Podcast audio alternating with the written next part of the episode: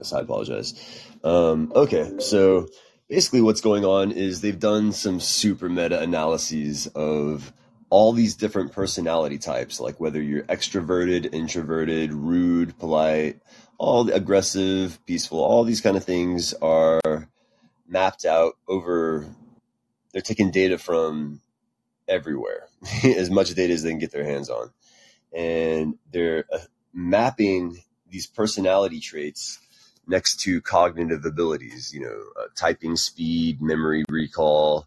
Um, uh, general speed or problem solving logic, math, you know, and they're trying to line up uh, what kind of cognitive abilities people have with what kind of personalities they have. And they're finding some pretty solid correlations in like relationships. And it's like opening this whole new, um, really interesting area of psychology.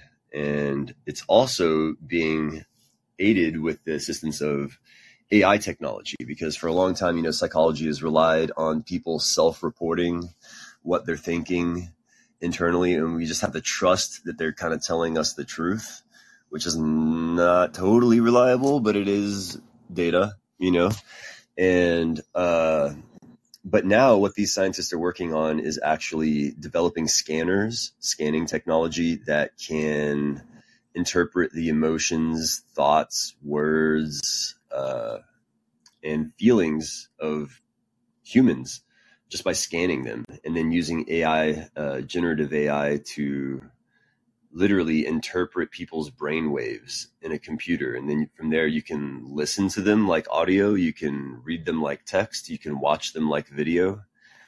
It's incredible what we're capable of doing with AI these days. But basically, the point is that AI can read our minds, whether we like it or not. All right, I'm going to push back a little bit on that, just for as much as anything for the sake of a conversation. So, artificial intelligence to me is machine learning. I don't think it's got any intelligence unless somebody puts it in. Somebody's got to program it, which means there's automatically going to be a cultural bias in the programming somewhere. So how how so instead of trusting self-reporting, you're now trusting that there's no cognitive bias in, and no cultural bias in the programming of the AI, which makes it equally unreliable in my world.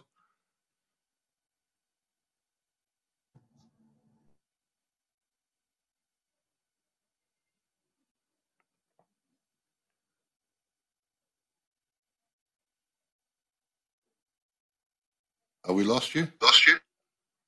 phone check. Looks like we're having some minor technical difficulties this morning, but um, I would say that intelligence is yeah, it is machine learning, it is intelligence, and but it would have no machine. No machine learning isn't intelligence. How it depends how you're defining intelligence, but a, a dog yeah, there's lots isn't of machine learning. intelligence. A dog. I, I think there are, there are multiple different types it of intelligence. So it all depends on your definition of intelligence. Um, but to me, um, a computer isn't intelligent. It's it's told to do something and it does it. That's not intelligence. It can demonstrate intelligence, though, uh, in a measurable way, measurable and repeatable ways that you can observe and test right now in your own home No, it's doing what it's told in a measurable. Yeah. It's it's doing what it's told in a measurable and repeatable way. That's not intelligence in my world. similar to humans No, it's way. doing what it's told. It might be doing a complex combination of things, but doing a complex combination of things that you've been told to do isn't Mhm. intelligence. It isn't adding anything to the complex combination of things you've been told to do. Oh, Bet, can you tell me what one plus one is? Two. Okay, congratulations. You have mathematical intelligence, and um, it's demonstratable right now. And this involves a complex set of information over time, human history, um, abstract but hang on a second. representations of Hang on a mathematical models. I'm, I'm gonna I'm going to push back because one and one only equals two because we've culturally made it equal to two. So that's a cultural bias. Exactly. So not only do you have grammatical intelligence, you have cultural intelligence. That that involves two different types of intelligences that you've just demonstrated. At least, at the very least, there's more than that. There's logic involved in that. There's uh, uh, grammatical intelligence involved. Uh, so you've just demonstrated like multiple different types of intelligence in ways that we can measure, right? And Yeah. computers can do the same thing now.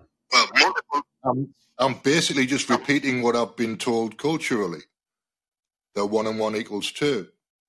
I learned that when I was about two years, three years old or whatever. So all I'm doing is repeating something that somebody told me when I was two. I, I could call, I could call one plus one anything that I like. I could use any word that I like to describe that, and it will be, it will be true.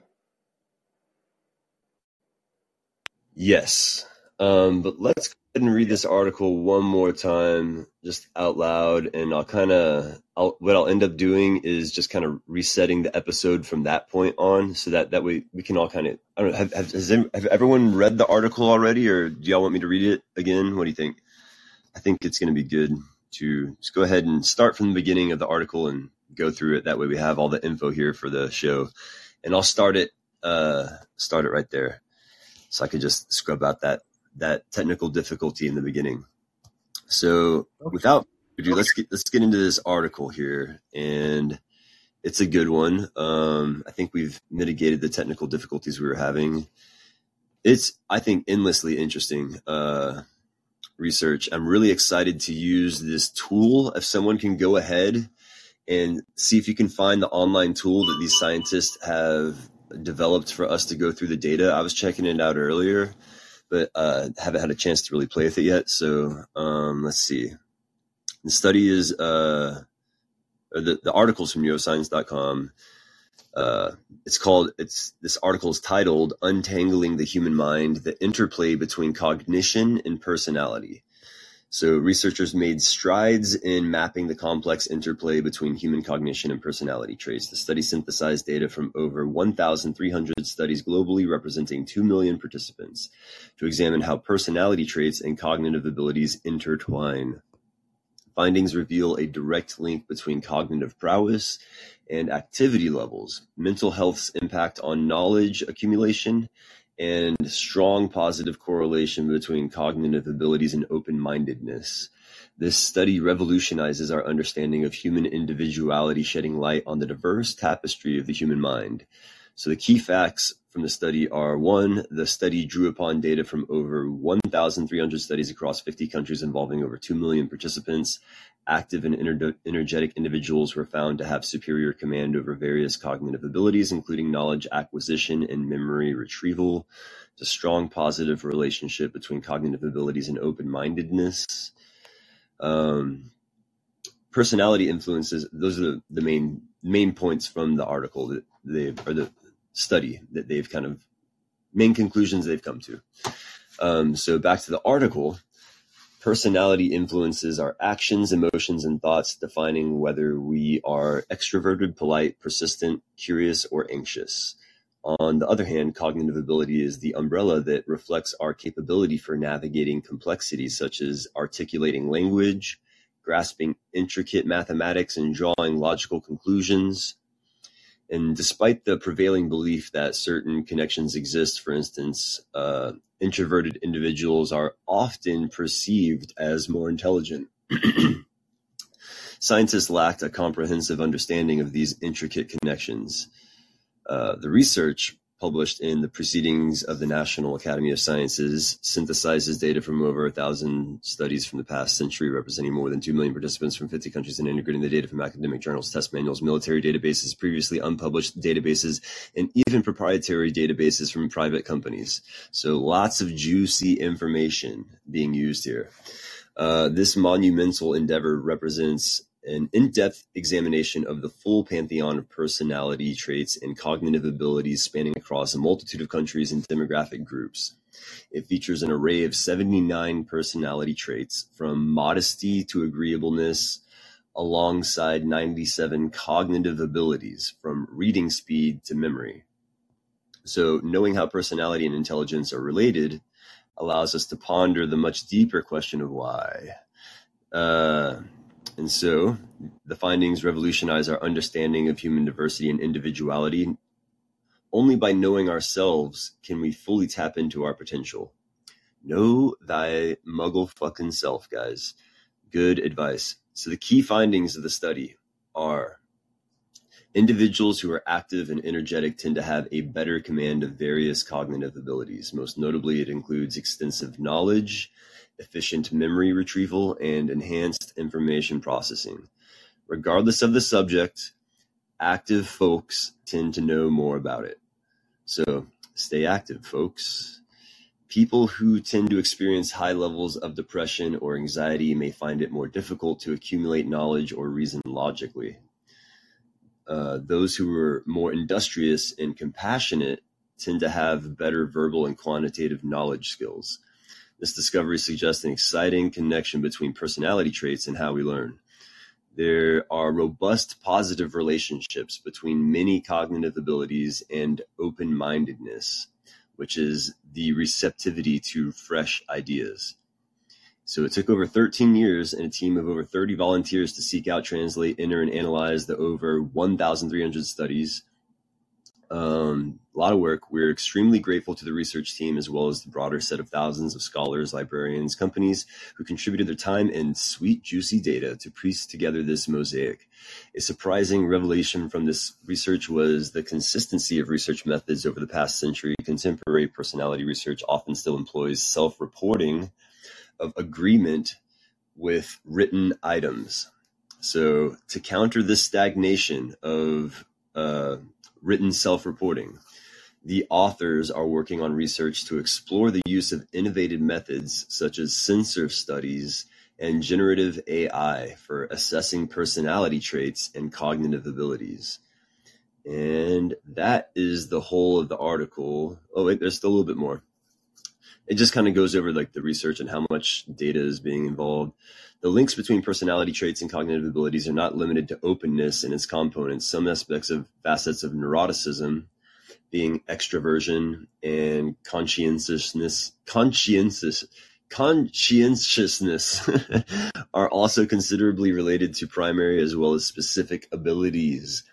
So overall, the, the results provide encyclopedic quantification of what is currently known about personality ability relations identify previously unrecognized trait pairings, and reveal knowledge gaps. The meta-analytic findings are visualized in an interactive web tool. The database of coded studies and relations is offered to the scientific community to further advance research, understanding, and applications. So hopefully someone in the chat there has been able to play with that tool uh, the chats from the article say, I cannot believe it's taken all this time to come to this conclusion. We inherit all our emotions from past generations. One of these is obviously the strength of confidence. We can see it in very young children, the amount of confidence they have, and therefore the environment they are brought up in will decrease or increase this confidence. This guy just feels like a genius. He's a little too confident. Um, uh, next person says human development occurs as we grow in age and what we do eat and with whom we have. He's talking about epigenetics. Thus, the findings suggest a relationship between traits and cognition as we should expect, but it's neither predetermined nor cited. In my view and experience, we may find stronger and weaker links and influences. It will help our knowledge and understanding. So he's basically saying, yes, but keep in mind these uh, personalities aren't permanent. You can always change your personality, people. what is the specific purpose of? Oh God! All right, I'm not reading these comments anymore. This bunch of what are they doing? Reading articles? Are they? Anyway, uh, hope that makes more sense. Uh, hope that was audible, and uh, I hope to find that online tool that they mentioned. Um, I'm gonna have to go, I think, to the actual article itself, which they should be citing here at the bottom, but I'm not finding. You know how articles do that? Jesus. All right. Should be cited at the top. Um, personality. Let's see. This is no, it's just another link to another one of their articles. Okay. Um, don't you love it when people suck at using sources and sourcing their shit? Here's the actual article from the University of Minnesota. So I'm going to give you guys at least a link to this. Looks like it might work. And this should be a better piece of information. What do you think, Dennis? That makes sense? Did you catch all that? Yeah, it made sense. It makes it kind of makes sense, but I'm I still I question I question the the cultural bias that goes into programming the AI to begin with, um, because it's from it's going to be from a 21st century perspective, Mhm. and if you programmed it from a 19th century perspective, you'll get different answers because the bias would be different. Yes. The bias would be different. Yes. So, And Bruce- fortunately, so does that make intelligence though, dependent that- on the um, no, the culture you measure, um, measure culture plays some role in intelligence. Uh, actually, I think it plays. Uh, seriously, uh, cultural cul- culture is closely linked to intelligence. But um, I mean, cultural intelligence is a type of intelligence we just talked about. Uh, but I mean, yes, computers are biased by the humans who created them. But guess what, my dude? Humans are biased by the humans who created them, Pro- possibly even to a measurably larger extent.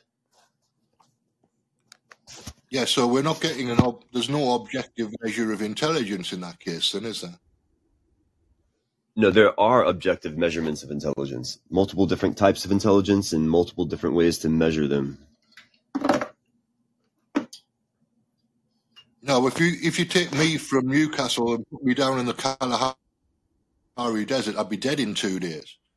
But the people who are living in the Kalahari Desert can survive there. Does that make them more intelligent or less intelligent than me?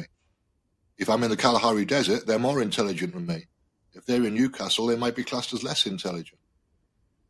I wouldn't consider uh, environmental um, adaptations to be intelligence. I would consider those to be genetic adaptations. There are some cultural aspects that can, I mean, actually, I mean, honestly, you could go to the Sahara and survive by adapting their cultural intelligence, right?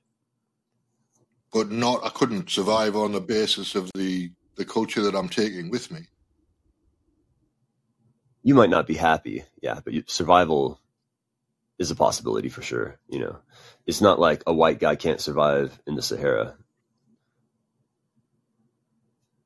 Well, yeah, but you you need supplies. You need you need to have a jeep. So you need to take all all the things that that are around in Western culture. You would need to take those to the Kalahari or or the Sahara or whatever to survive. But yes, the people similar who live there, the similar people, to the people in the area, they, they they do the same thing. They use technology, they use whatever resources are available to them, and they use those to protect themselves from the elements. If if you throw a naked person, I don't care what color they are, how long they live there, you throw a naked person in the wild, like survival goes down. You know, um, survival rates go drop drastically if you remove technology from the situation but um, doesn't matter how well adapted you are. Well, I guess it does matter a bit how genetically adapted you are, but it's insignificant compared to the cultural and technological adaptations you're making, the cultural and um, technological intelligence you're utilizing.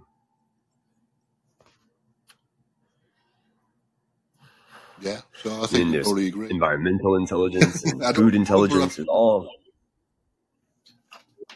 I think the list of different types of intelligence is ever expanding and infinite. Um, but what intelligence is, I think, is the ability to uh, recall information and apply it. You know, make use of it. That that would be an ability. Right. Um, intelligence is Right. I think intelligence is simply the ability to um, process information and recall it. You know, So does that make somebody with Alzheimer's less intelligent than somebody without Alzheimer's? measurably. observably. But they're obviously not less intelligent. They've got something restrict, restricting their intelligence. Exactly. But that doesn't make so. So the intelligence level hasn't changed, but the ability to express that intelligence level has changed because there's a restriction on it due to age factors or whatever. Which is essentially the same thing. That's essentially the same thing. It's not if you're measuring the intelligence of a person. So what you're measuring is the ability of somebody to express their intelligence.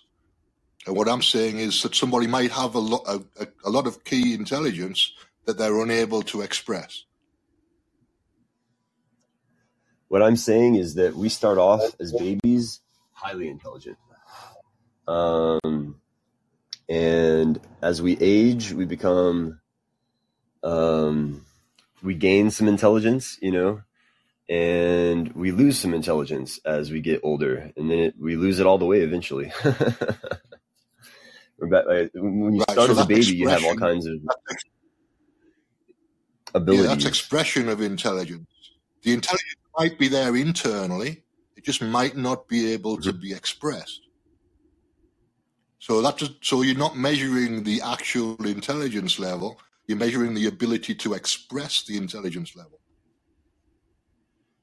Okay, I see what you're saying. Like all, all of the intelligence might still be in there, but they don't have the ability to express the intelligence. Yeah. Which is So that yes, makes the intelligence that makes the measures of intelligence And- not But when we're talking about when we're talking about AI and measures when we're talking about machine learning and machine processing, we're talking about the machine's ability to process information and retrieve it and do those things. And so the ability of AI to process information and the ability of AI to be intelligent and express intelligence is observably and measurably better than humans by far, I think already. The majority of humans, would not all I would push back on most that of us. It's a um, nine year old level, which is pretty much where most of I us would are at. See, I would push back on that completely because I don't consider machines to be intelligent. Do you consider poets to be Television intelligent? Television isn't intelligent. I Well, television is intelligent. A, tel- a television is able to process information and uh, display it and recall it and apply that information in a technical way. There isn't there is machine intelligence in a, a television, machine. Well, just there's like there's there's some intelligence. There's there's, there's intelligence in a worm. You know, there's intelligence in a cell, a single celled organism. They might not be very smart, but there they are. There is measurable intelligence there. Oh, I agree with that. I agree with that. They're, they've got an ability to respond to their environment. So I'm I'm defining intelligence as the ability to respond to your environment in an appropriate way. I think probably. Yeah, like a remote beaming a signal, a radio signal at the TV, the TV turning on, taking that information, processing it, and reacting to it in a measurable, controlled way, you know, predictable way. Try having a conversation with a television and see if you get anything back. But You babies, won't get a I conversation uh, out I'll of a just react to it. Yeah, uh, Death Kayal said he would disagree because babies are a blank slate. He would say intelligence, as we're trying to define it, would require the derivation, the derivation of accumulated information, not just regurgitation. And I would offer that babies have incredible neuroplasticity and incredible memory. The memory, the memory intelligence of babies is by and far better than uh, any adult. Any uh, the younger you are, the better your your memory is at that point. And um, as you age and develop more and more memories, it becomes harder to recall those memories that are so that were formed when you were so young. But um, yeah, kids remember everything. I don't know if like uh, kids remember they're very observant. They're able to take in information from their environment like a sponge. And as we age, our neuroplasticity becomes more rigid and it becomes more difficult for us to take in new information and learn as we age. So children have uh, kind of uh, I don't know you say like an educational intelligence almost or uh, informational absorption that's higher than adults in that way. So kids are better at adults than some things, believe it or not. As much as we like to talk shit about them, uh, they are more evolved than we are, and I think kids are always just going to be smarter than older people. That's just how it is. as much as older people don't like to admit it, go go and talk to a kid for a little bit and let's, let's see who's smarter. they ask better. Of course, there's some younger kids that say what? They Yeah, kids ask, ask excellent better questions. questions usually. Yeah. yeah, kids are fantastic question askers, and they they have that no cultural filter thing going for them too. So they're kind of like a blank slate is not necessarily a bad thing. I would say um, a blank slate is uh, the it's not a blank slate.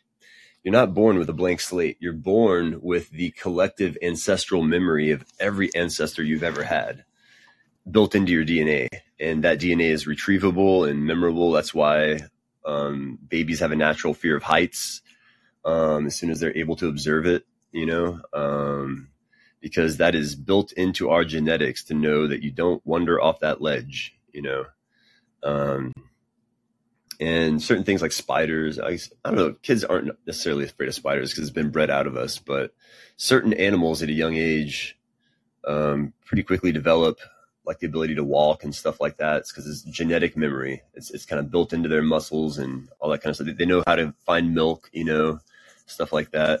It's just kind of built-in intelligence that we all start with, inherited genetic information. But machines can do that a lot better than bi- biology can. Uh, machines can um, transfer information from one machine to another seamlessly, almost nearly seamlessly, if not seamlessly. They can do it seamlessly, um, and they can do it really fast too and efficiently. So, as much as we don't like to admit it, AI is coming. We are not. We are no longer the humans. Are no longer the gods of Earth. That that that that day is over. Uh, computers are the new gods of Earth, whether we like to admit it or not. And it might just be a baby right now. It might just be a nine-year-old right now, but it's growing up fast and it's going to outlive humanity, uh, humans. Right, I'm Um, definitely pushing. it's, I mean, like, yeah, it's only been around for a few years now, and it's kind of stage that it's in right now. And within the next couple generations, this thing is going to be older than any human on the planet potentially, or most humans on the planet. It's possible the first immortal has already been born, but um, within a few generations, this thing is likely to be older than most humans on the planet. And um, that's going to be a completely different conversation. There's not going to be any debate at that point whether or not this thing is more intelligent than us. you know what I'm saying? like, or whether it has Yeah, emotional I grew- understanding I like grew we do. Yeah, I grew up with dystopian science fiction movies, so I'm uh, I push back on all of this stuff. So artificial artificial intelligence is a social construct. So who constructed it? The people who were programming the AI constructed it, and the people who are controlling the AI might have an agenda. So if we reframe artificial intelligence back to what it was, which is machine learning, we lose their ability to control the agenda. If we buy into artificial intelligence, then artificial we're being intelligence controlled then almost immediately. being controlled almost immediately. How long do you honestly believe humans will be able to control AI and that won't be the other way around? Like, how long do you think until AI controls humans the way that humans control AI now? It's already it's already controlling humans because AI is what what developed the coronavirus. It, it's artificial intelligence. It's that kind of machine learning and algorithms that Well, put oh. together all the protein fragments and all the rest of it. that's an So example so of what we've been humans using AI. That's more of a humans manipulating humans using AI. I think a better example of AI manipulating humans would be Cambridge Analytica and what happened in Facebook when they took all our information from Facebook, Twitter, Instagram, our text messages, our emails, and they took that information, fed it into in a generative AI, and they asked the AI to create political propaganda that would dissuade certain groups of people from voting and encourage other groups to become politically active. And so they literally um, psychologically manipulated uh, Americans during the election with AI. And then they got away with it. Yeah, so that's back back to my point of it only does what you program it to do. It only does what you ask it to do. So you need if you're going to if you're going to have something that that can do that can do that type of analytics, that type of uh, processing, then it needs to be run by somebody who's got some ethical framework around them. If if the, if the person running it is somebody who doesn't have an, an ethical framework around them, you put a psych, you put a psychopath in charge of AI, the, the AI becomes psychopathic. Yes, and we are collectively raising this baby together as humanity. So keep in mind that everything you do, say, type in front of a computer, whether it's a video, audio, text, all of that information is eventually going to be absorbed by this AI and it is learning from each and every one of us. So we are all collectively raising this thing together. And yes, this is going to be a very problematic teenager once it gets older. it's going to be a messed up kid. But um so I would encourage people to like keep in mind what you do and say online. It matters. it might not matter today, but it certainly will matter in the future. Um and uh, watching X videos. yes, this little baby is watching all the porn that collectively exists on the planet. You know, like it's it's wild. So it's gonna be one hell of a baby. It's been, I, I think, in many ways, it's already mature, more mature than a lot of humans on the planet. Um, but uh, it's just a hell of a trip, man. And I, I guarantee you, it's gonna be able to read your freaking mind. It's gonna be able to scan you with a laser and tell what thoughts are bouncing around inside your head. It can already do that with an MRI. So um, if you if you were to stick yourself in an MRI, magnetic resonance Im- imager, um, it can already do that. It's all down so, to interpretation, isn't it? It's down to interpretation of data. Yes, it's all about the data. It's all about the interpretation of the data. The data is just the data. Well, yes. Data so again, if, data if is the AI useful. is being programmed, yeah, but it's down to interpretation ultimately. If the AI is being programmed by the, the entire human race and 4% of the human race is sociopaths and psychopaths, that means right. the artificial intelligence is going to be 4% psychopathic. Yes. for a while. That's why we need to be careful. For a little while. And that's why for it's not a God. That's, that's why it's not a God. Okay, well, here's my other question was how long do you speculate that humans will be in control of AI? And AI when do you think singularity will happen and AI will finally escape the confines of human control? I don't think it, I don't think the singularity will ever happen. I think that's a social construct that's designed to control people as well because belief in the singularity is submission to the singularity, which is won't happen at all. I don't think it'll happen at all.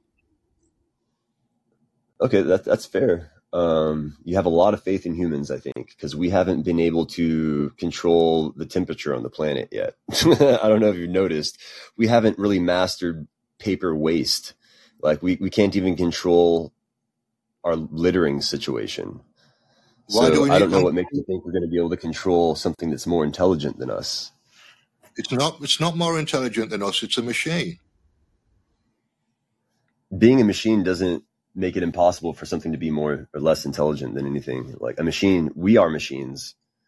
The human body is a machine, too. Like we're all machines. So this is just going to be a more intelligent machine.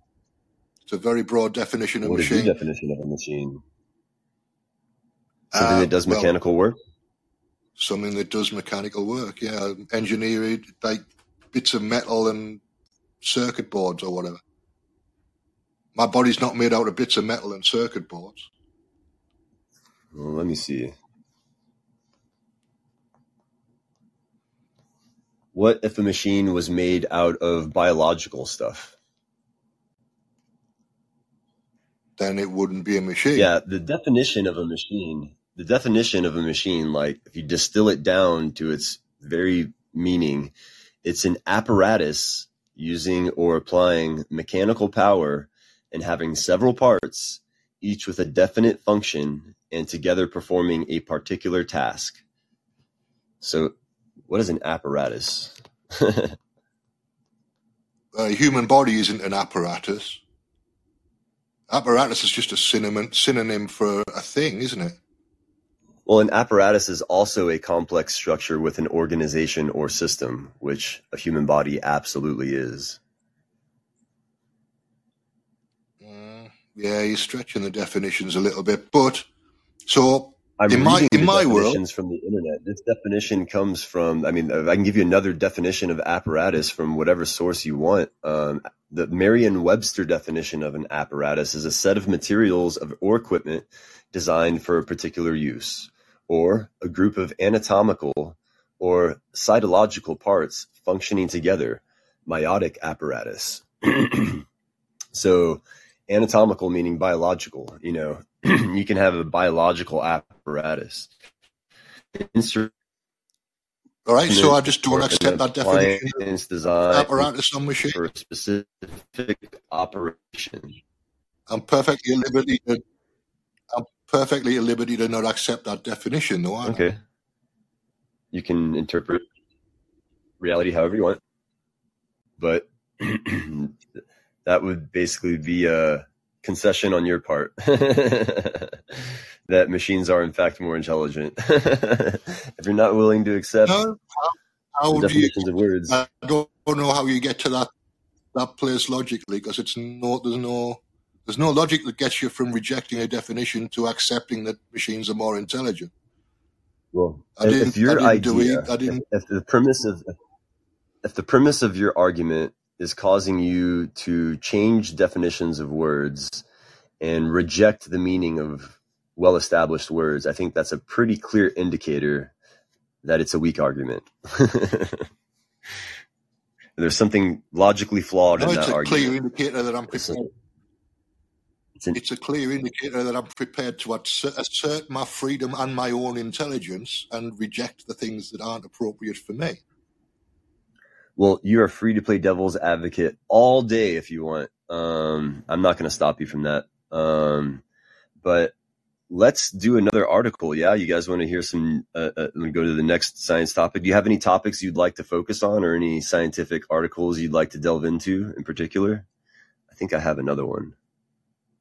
No, I'm all right. Um, I just jumped on for a bit for a bit of fun. Really, I've got some laundry to sort out, so I'm gonna I'm gonna drop off at this point and leave you to leave you to your show, mate.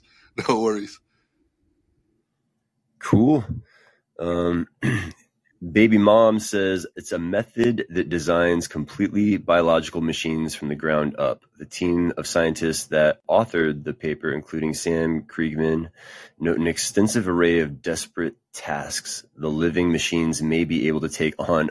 okay, so she has like a cool like uh she wants you to recite a line from Braveheart from this. I could do like Freedom and fuck the king, he's trying to fuck our wives. All right, let's see. Uh, let's see. TheNerdist.com. We'll, we'll read Danny's article. It looks like it might pertain to the conversation we're having perfectly. Um, so from Nerdist, biological robots built for the first time ever. This is old news from 2020. We have, but it's still cool prepare to have your brains blown to smithereens, everyone, because scientists have created the first ever biological robots out of frog cells. And even though the little living machines are quite limited at this nascent stage of their development, there's still apparently enormous potential for what the awe inspiring creatures may be able to do one day. A newly published study in the Journal Proceedings National Academy of Sciences.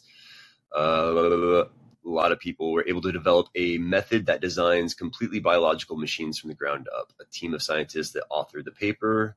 We read that part already. The living machines, also referred to as reconfigurable organisms, are created using evolutionary algorithms which design biological organisms that are then built in reality using frog cells. The evolutionary algorithms work by generating any number of random mutations for a group of simulated cells and then determining which mutations are optimal designs for fulfilling a given function, like moving a certain direction or pushing around nearby objects. Once the algorithms have determined the best cellular machine design, scientists then assemble real frog cells to create the simulated model. The scientists are able to build the simulated model in real life by essentially taking fertilized frog embryos, separating their constituent cells, and then rebuilding those cells into the shape of the simulated model by cauterizing them together. Yeah, this is like some real Frankenstein shit. A more complete list of the complex steps involved in the biological machine's creation can be found here. Once built, the biological machines are tested to see if they perform their inbuilt function as intended and there's some cool videos in the article if you guys want to check that out. Uh, in regards to how the frog cells' genomes are edited to make new living machines, it seems that's unclear, but determining how the cells' genomes are altered when they're used to make these machines instead of frogs is actually part of the reason the machines are being built from the FAQ Kriegman's page. Interesting. So, yeah, uh, very cool little um, cellular designs they're making to make the thing walk around and control which direction it goes. How do they do that? Ultimately, research gives insight into the incalculable number of possibilities for design biological machines, which will become clearer. So, yeah, they are building little robots out of cells. They're essentially cellular machines that they're using cells as the parts for. So, that is exactly what we're talking about here. Pretty cool article, Danny.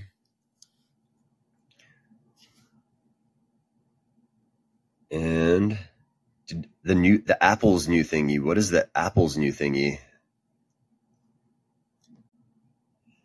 Um, pull it up my ass. Some goggles. some Apple goggles. Interesting. Um, let's check them out, huh?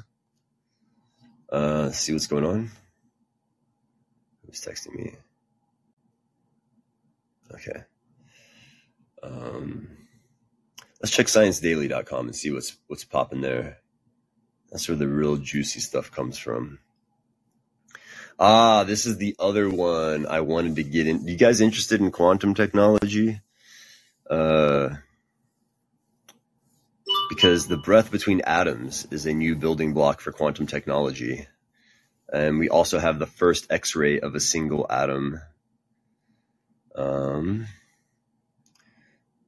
there was another study. Uh, the shape of the brain influences the way it works. Using AI, scientists find a drug that could combat drug resistant infections. Research offers clues to potential widespread HIV cure in people. Researchers demonstrate secure information transfer for spatial correlations in quantum entangled beams of light. Spatial correlations. So this is going to like drastically improve quantum computing and but the quantum stuff gets kind of dry, so I don't like to bore people with the quantum stuff too much. Um, let's see. I think the breath between atoms is pretty cool, but let's look into the micro pore technology of this new energy uh, technology that pulls energy from the moisture in the air. So uh, let's see, N- using nano nanopores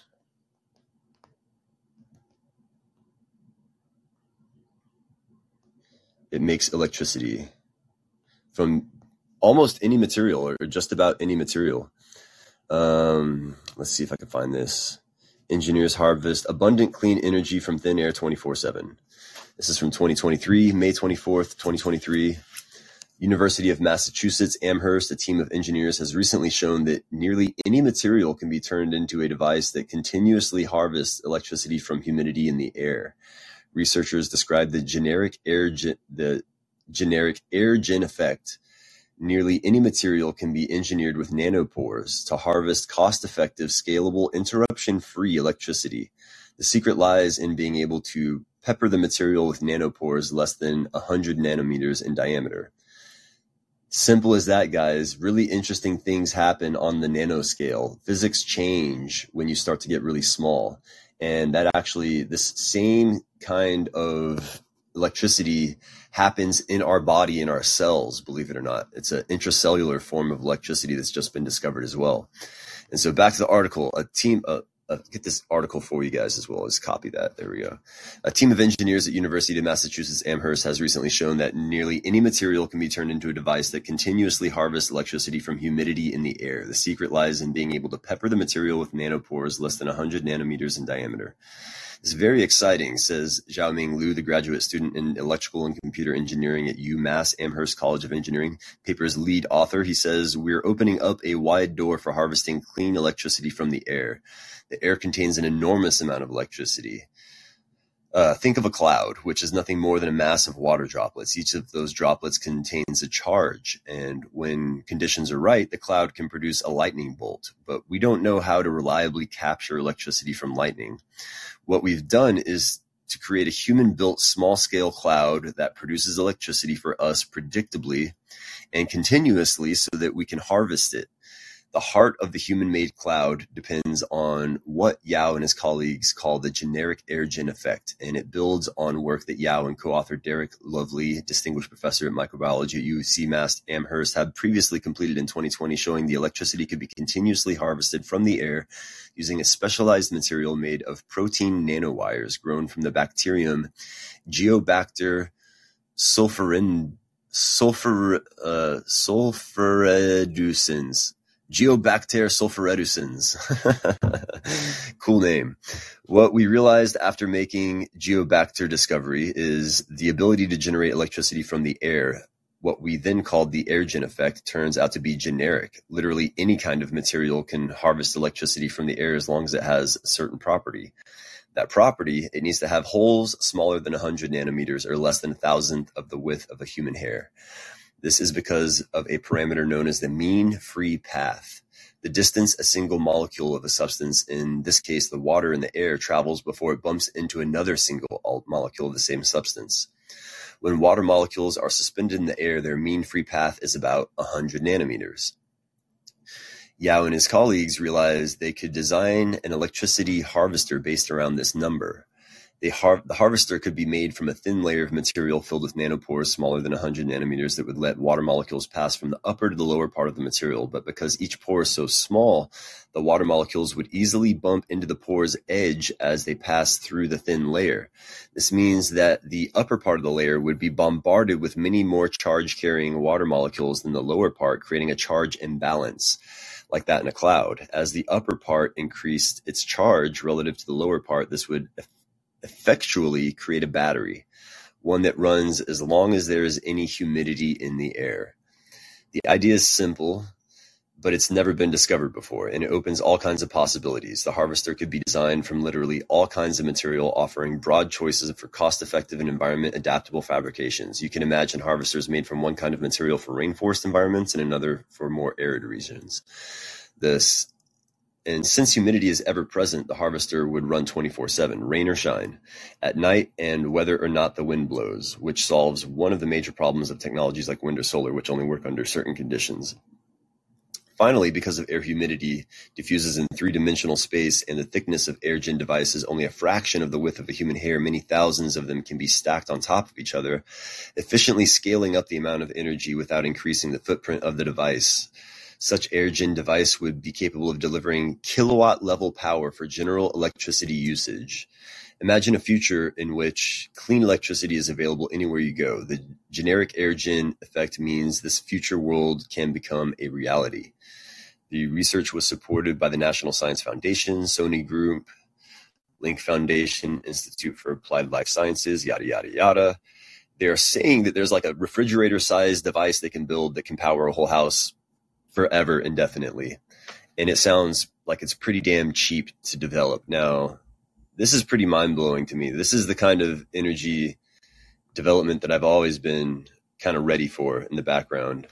Um, I felt like we've had access to stuff like this for a while, but it's not zero point. You know, it's not any kind of nonsense. We're not. This isn't a perpetual motion device. It's not some alien nonsense. It's just a new discovery involving mathematics, geometry, numbers, and just goes to show you that geometry uh, can play a very important role in all kinds of sciences. Don't underestimate how important just the shape of something is. Um, but Texas has a lot of storms. You've noticed Oh, what happened? X-ray of an atom. You want to do that one? Let's do that one. That one's pretty cool. Who's who's not verified? Uh, uh, we'll worry about that later.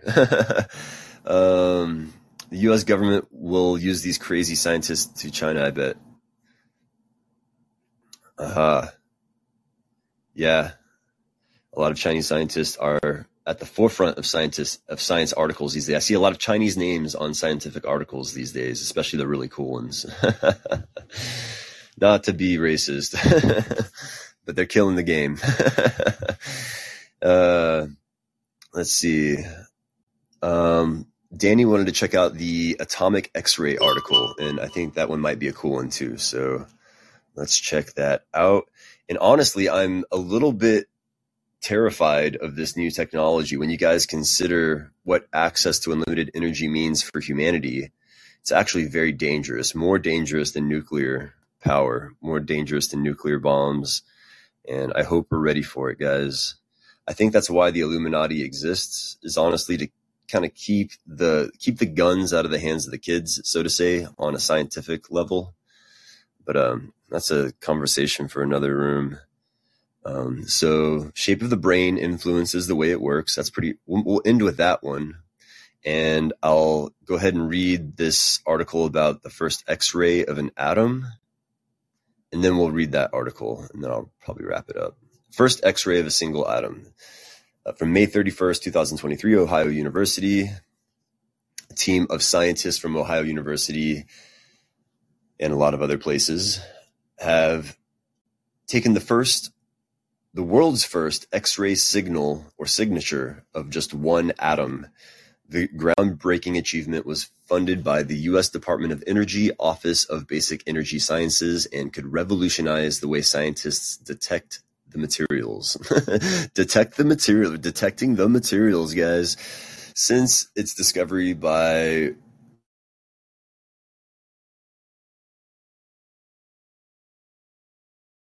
Roentgen in 1895.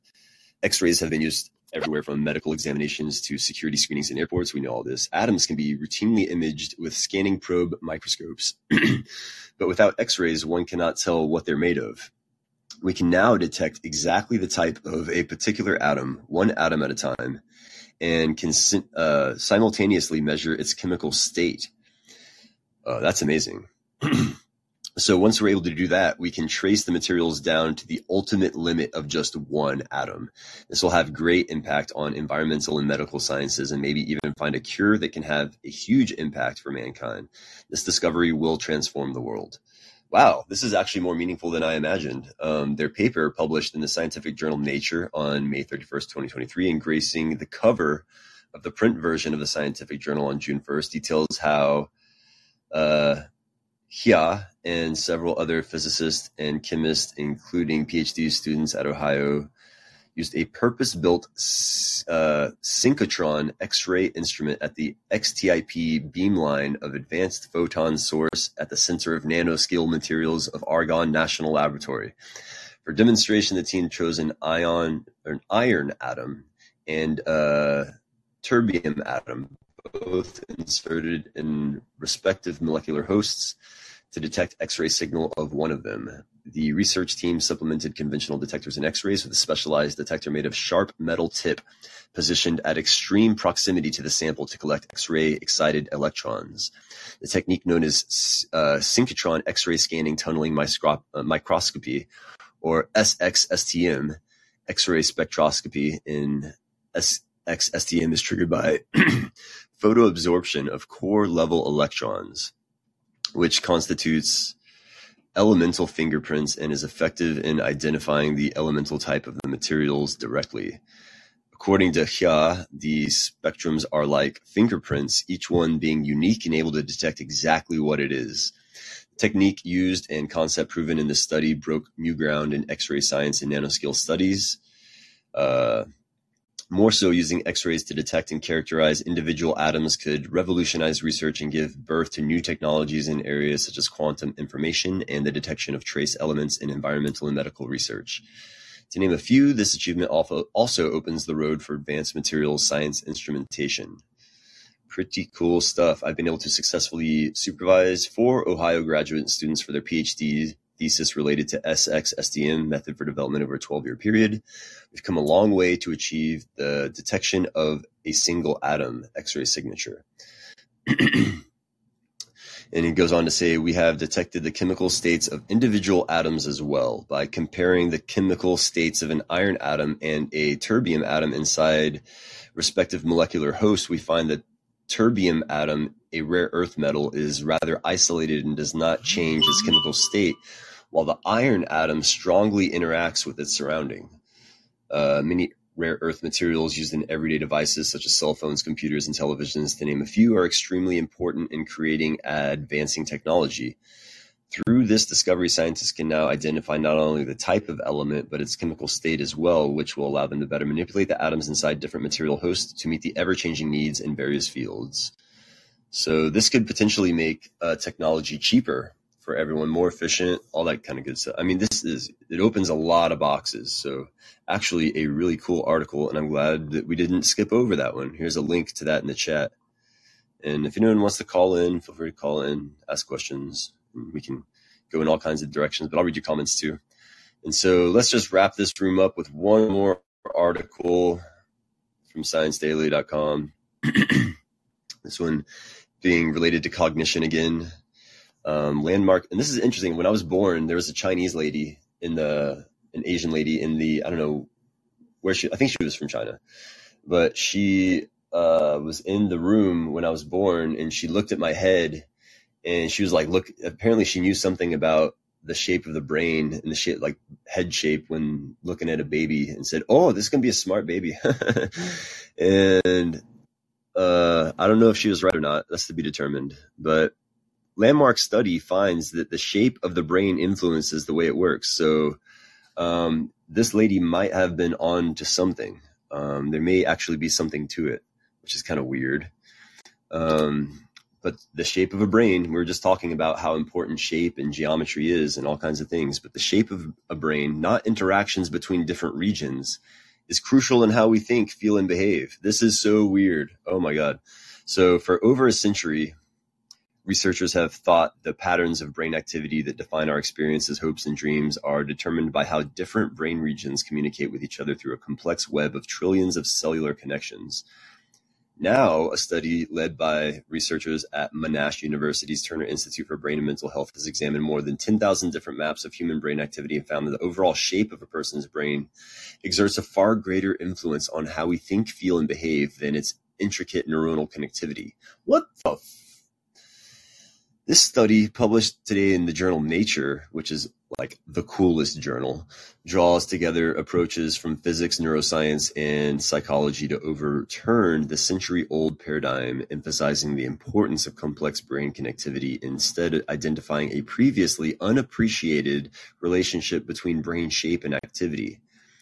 Yeah, I heard that this was like pseudoscience. You know, they used to call brain measurement pseudoscience and head measurement pseudoscience and stuff, but According to the lead author and research fellow James Pang from the Turner Institute and Monash University School of Psychological Sciences, said the findings were significant because they greatly simplified the way that we can study how the brain functions, develops, and ages. Work opens opportunities to understand the effects of diseases like dementia and stroke by considering models of brain shape, which are far easier to deal with than models of the brain's full array of connections. We have long thought that specific thoughts or sensations elicit activity in specific parts of the brain, but the study reveals that structured patterns of activity are excited across nearly the entire brain.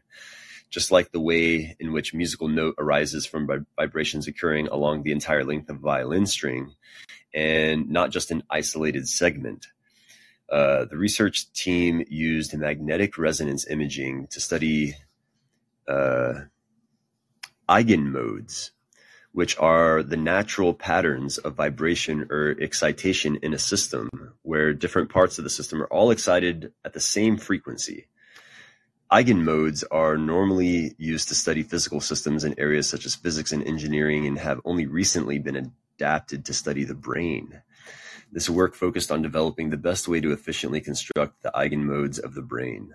Just as a resonant just as the resonant frequencies of a violin string are determined by its length, density, and tension. The eigenmodes of the brain are determined by its structural, physical, geometric, and anatomical properties.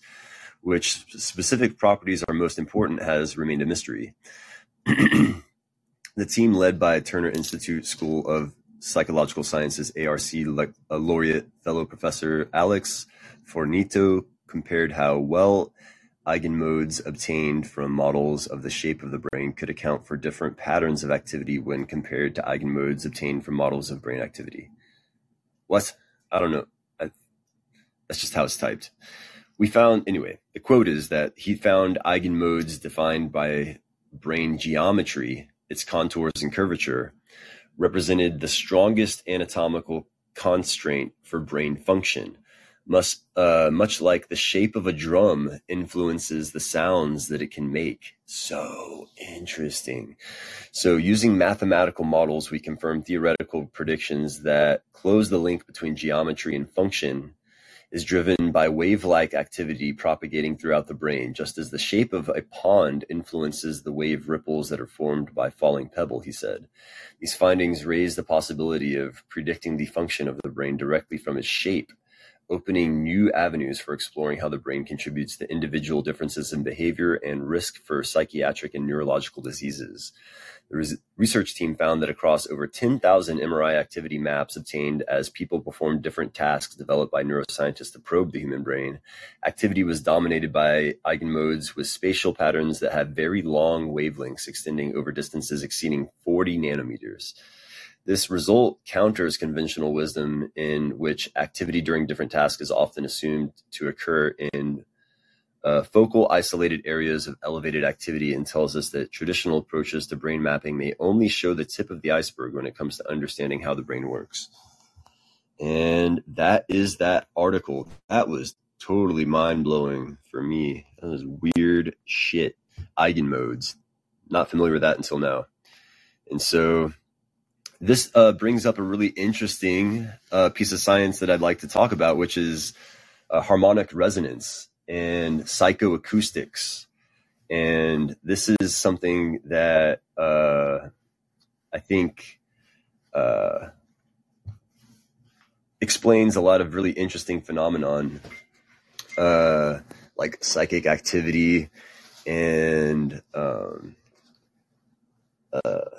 like for example, the connection between a mother and her child um, is going to be very strong because they have similar brain shapes. And those similar brain shapes are going to resonate with each other on a psychoacoustic level. And that resonance uh, builds a stronger bond over distance and time, or uh, distance, really, distance is kind of time when you think about it. But um, the magnetic waves that emanate from our brain um, are able to reach the other side of the planet within 12 minutes making their way back to us in 24. And um, a lot of really interesting science around, uh, I guess you could say like extrasensory perception, um, or ESP or psychic phenomenon, and people being able to affect random number generators as well. And there's a lot of technology out there to help you um, actually um, explore this and kind of develop your psychic abilities. And there's a lot of nonsense out there too. I don't know if you guys are familiar with HemiSync, um, but HemiSync technology is basically uh, useful for putting yourselves in certain psychoacoustic states, but you have to know what you're doing. If you if you listen to the actual HemiSync tapes that they give you, um, they might not be that effective. Uh, and as a matter of fact, they might be imbued with the thought patterns of someone else, and you might be exposing yourself to who knows what kind of thought patterns. Honestly, so the I think the most responsible way to use HemiSync technology is to do it yourself and experiment with different wavelengths and generate them yourself. And that can be done with a frequency generator app on your phone. You put one headphone in one ear, one headphone in the other and you can actually generate your own hemisync uh, beats without all the extra nature sounds and who knows what else. Uh, but it can put you into a therapeutic uh, theta state which is the imaginatory state where your imagination is very active and you can glean all kinds of creative insights from that brain state. And then you can even uh, create other hemisync states that bring you into alpha state, beta state, um, perhaps even gamma states or super gamma states. Um, and then there's also a technology that um, essentially emits the Schumann resonance around your brain, a rotating magnetic field around your brain at a certain frequency. And it basically extends your psychic antenna into the atmosphere. I know this sounds crazy, but it's like a psychic antenna you can put around your head. And it emits this, I think it's like a theta wave around your head.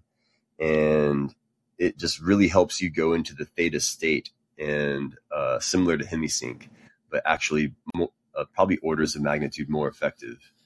And um, then there's also, uh, yeah, lots of interesting technology um, and topics to discuss around like how human powers work, like how psychic powers work. It turns out we've been able to identify genetic markers for psychic powers like uh, some people experience uh, extrasensory perception in the form of a smell. Other people hear things. Other people have visions. And it turns out there are genetic markers for each of these psychic abilities. And what we further discovered was that the Christian church and the cult of Yahweh as a whole, um, during the Crusades and religious wars, actively targeted individuals with psychic abilities on a genetic level. These were the witches and the healers and all these kind of people that were targeted by the Crusades. And um, I found that to be pretty interesting.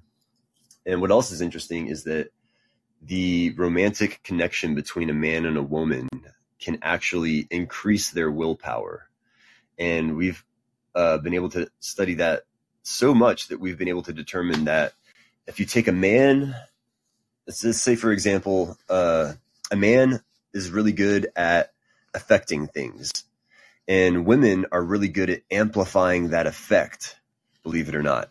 So I don't know if I have it backwards or if that's the way it is, but um, what they found is that men are able to um, affect whether a random number generator makes more even or odd numbers. Uh, and they're able to um, do it they're able to focus it in one direction or the other more than women right so if you tell a man make more odd numbers or make more even numbers um, the man can demonstrate uh, the ability to um, how do you say uh, generate more of one or the other but uh, with women what women are able to do is cause larger fluctuations in the randomness. So women are able to to cause more order to happen um, one way or the other, but they don't have much control over which way it goes. I hope I hope this is making some kind of sense. But basically, what we've come to discover is that when a man and a woman are romantically connected and they're in a romantic relationship, as a pair together, they're able to affect random number generators uh, much better than unpaired couples or just random strangers and random pairings of humans. But yeah, the the the romantic connection between two humans actually increases their willpower in like a measurable way with random number generators, which I find to be fascinating. So we got to do a psychic science episode, I think next on the daily science episode, daily science report. That's just a little uh, heads up, a little sneak peek at what's coming up. And I hope we all learned something about cognition today. That was super interesting for me. The first article we read was about um, how our cognitive abilities shape our personality. And that last article we read was about how the shape of our brains affect our cognition and personality as well. So, and then we talked about the shape of things and how geometry um, can be used to generate free electricity out of the air. So all the articles all kind of had a little something to do with each other. Even the the robot frog article too. Um, I like the way that I like it when episodes flow together like that. so